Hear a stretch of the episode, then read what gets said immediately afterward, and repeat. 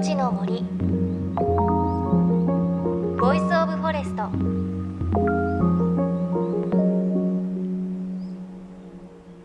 おはようございます。高橋真理恵です。JFN38 局を結んでお送りします。命の森ボイスオブフォレスト。この番組は森の長城プロジェクトをはじめ全国に広がる植林活動や自然保護の取り組みにスポットを当てるプログラムです。各分野の森の賢人たちの声に耳を傾け森と共存する生き方を考えていきます。さあ先日シードバンクという希少な種を預かり育て種を増やす取り組みご紹介しました。でネイティブアメリカンの方が守ってきたトウモロコシの種我が家でもいただいて育て始めたんですがそのトウモロコシの種類がガラスの宝石トウモロコシと言います。あの普通のこう黄色とか白のあのトウモロコシとはもうこう全く違ってピンク青白緑黄色と本当にねこうガラスの宝石がそのままくっついてるようなトウモロコシなんですよね。すごく綺麗なトウモロコシなのでこれ収穫できる日すごく楽しみです。今だいたい15センチぐらいの苗になってきましたかね。だいたい10月9月ぐらいには収穫できそうなのでまた育ってきたらご報告したいと思います。さて今週は珍しい植物を追い求め日本全国世界全土を旅する方プラントハンター西畑清純さんをスタジオにお迎えします。日本海外からの依頼は年間2000件。これまでに集めた植物は数千種類。東京代々木の代々木ビレッジをはじめ各地の庭園商業施設イベントでこの方が集めた希少な植物は根を張り枝を広げているんです。まるで野生児のような西畑さんの植物をめぐる大冒険のお話いろいろ伺いたいと思います。いのちの森 Voice of Forest。今日も最後までお付き合いください。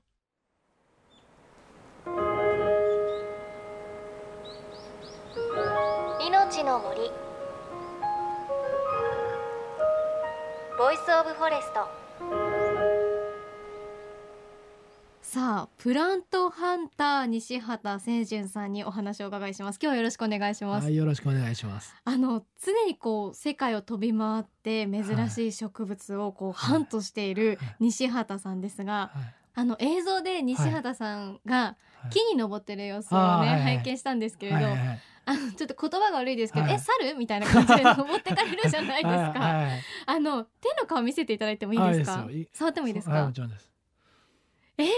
これは分厚いから平気なんですか、あのトゲトゲの木も登っていくじゃないですか。はいはいはいはい。いやまあそうですね。なんかあのー、それが普通の日常をまああのー、ずっとそのまあ例えば10年間やったら10年間くあのー、なんてやり続けると、ええ、なんかね体って変わ変わりますよねそれようにね。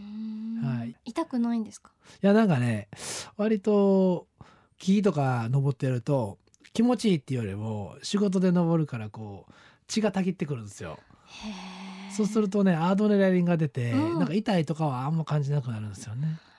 無心で登ってる感じしましたもん見てて。そうそうそうそう。うんでもあの西畑さんご自身は、明治元年から続く花うという植物卸問屋の5代目なんですよね。まさにこう150年の歴史を受け継ぐということでそもそもこの花うさんはどんな問屋さんだったんですか、初代はね、はい、まああの割と小さくやってたらしいんですけど2代目になってくらいからかなその割とその、まあ、文明開化でいろんな百貨店がこうどんどん立ち始めたりとか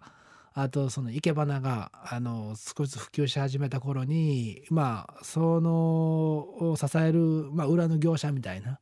で今やとほらいろんな時期にいろんな花が見れるじゃないですか。ええ、もっと言ったらいろんな時期にいろんな食べ物が食べれてあこの野菜はきっと促成栽培されたんだろうなとかこの花はきっとこう温室で育てられたもんだろうなとかっていうのは分からないじゃないですか、日常的に見て。例えば100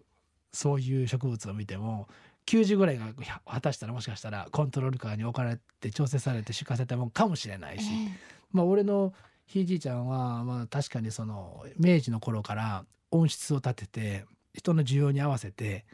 あの桜だったりいろんな花木をね開花調整と言うんですけど、はい、まあ、促成して早めにこう時期より早めに出すとかあのそういうことをいち早くやったんですよ。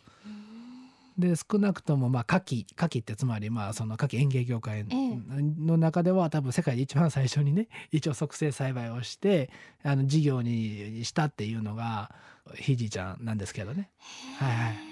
え海外の植物まで取りに行くっていうふうになったのは、はい、あの清純さんの代からってことですか？まあ一応ね父親の代の時に年間まあその何回かこう海外に行って目立ち植物を持ち帰るみたいなことをまあ親父の代からやり始めてそうですね。その時でやっぱ年間、まあ、1トンから2トンぐらいのね植物をまあ輸入してたらしいんですけど、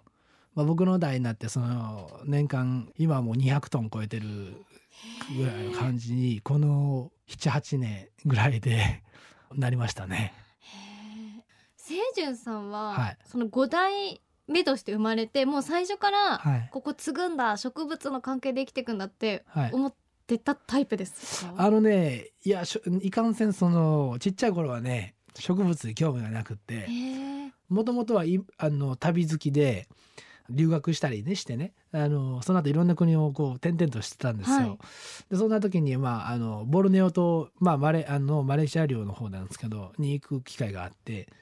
でそこで変なっていうかまあ世界一でっかい食虫植物を見たんですよ。世界一大きい食虫植物？はいはいはい、はい、山の上でね。はい、でそれがものすごい俺にとっては衝撃的で、ええ、そそそ21歳の頃なんですけどね、うん、それまでね俺ね植物のこと結構舐めてたんですよね、うん、なんか何が面白いんやろうなみたいな。それがでっかい袋のねその食虫植物いてこれ半端ないわ思ったんですよ。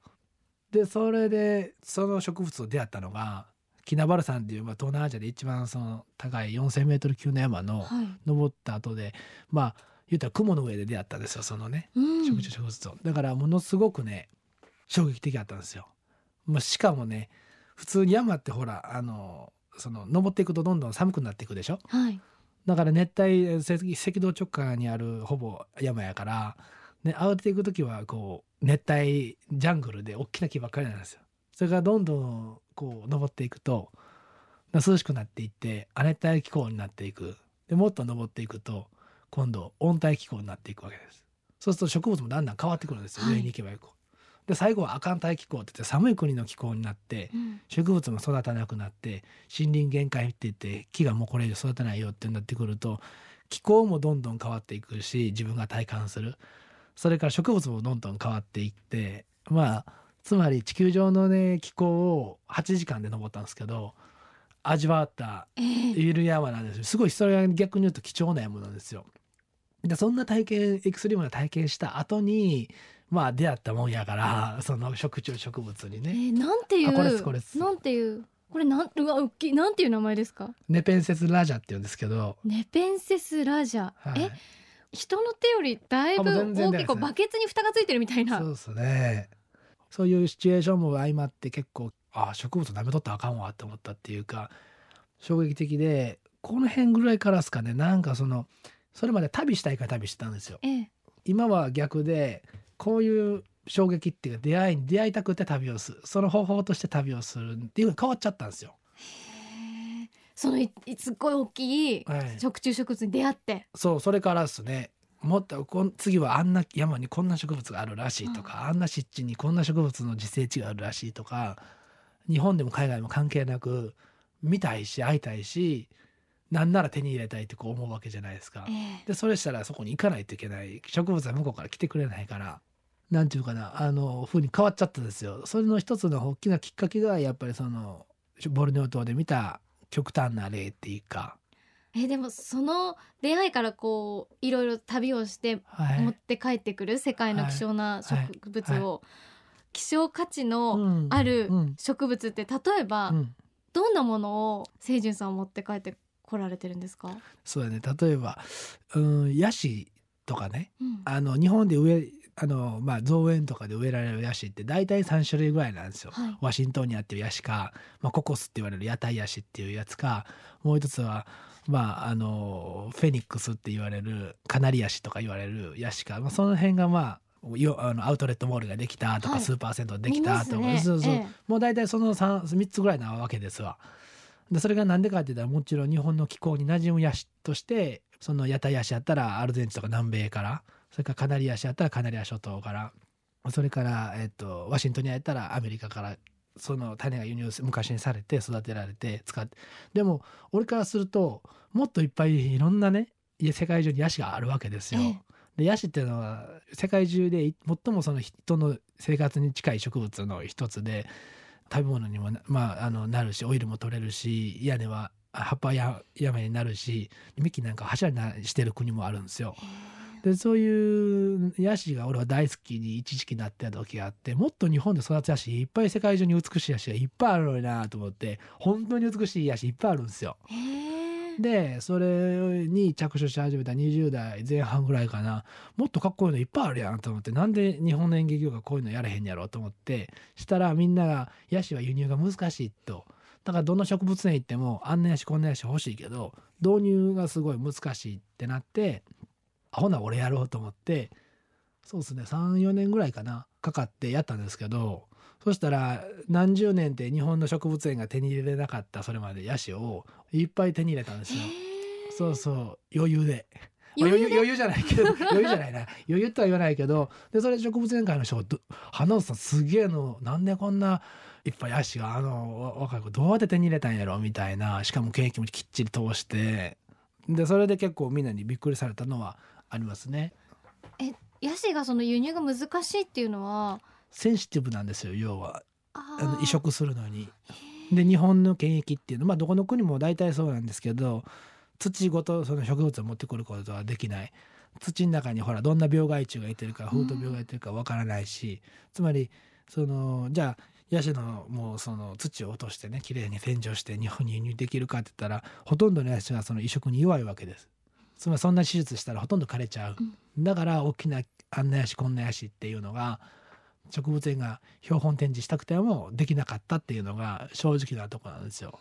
で種から育てたら30年かかるでとかね。そういうような世界になってしまうから、えー、それをどうしたらいいかなっていうのを、まあ、ロジカルに考えて日本の研究システムはこうだろうっていうのを考えて、まあ、とあるあのやり方で。ああ、なる企業秘密ですね。そこは。まあ別にその大したあれではないんですけどね。えー、そうそうそうそう。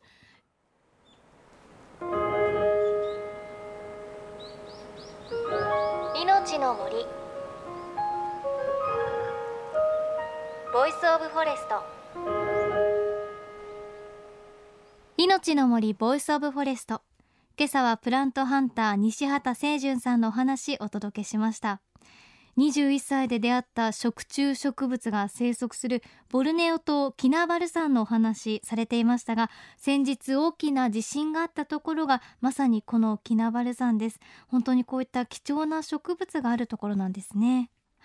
いやでも本当にこう西畑清純さん子供みたいな目で植物の話をしてくださいました。なんか子供がこうゲームの話とか遊びの話とかを夢中になっているそんなイメージで植物の話をされていてどんどんこう引き込まれていってなんかこうネペンセスラジャこう地球で一番大きい食虫植物の話をされている時なんかあ私も見てみたいなってすごく感じました。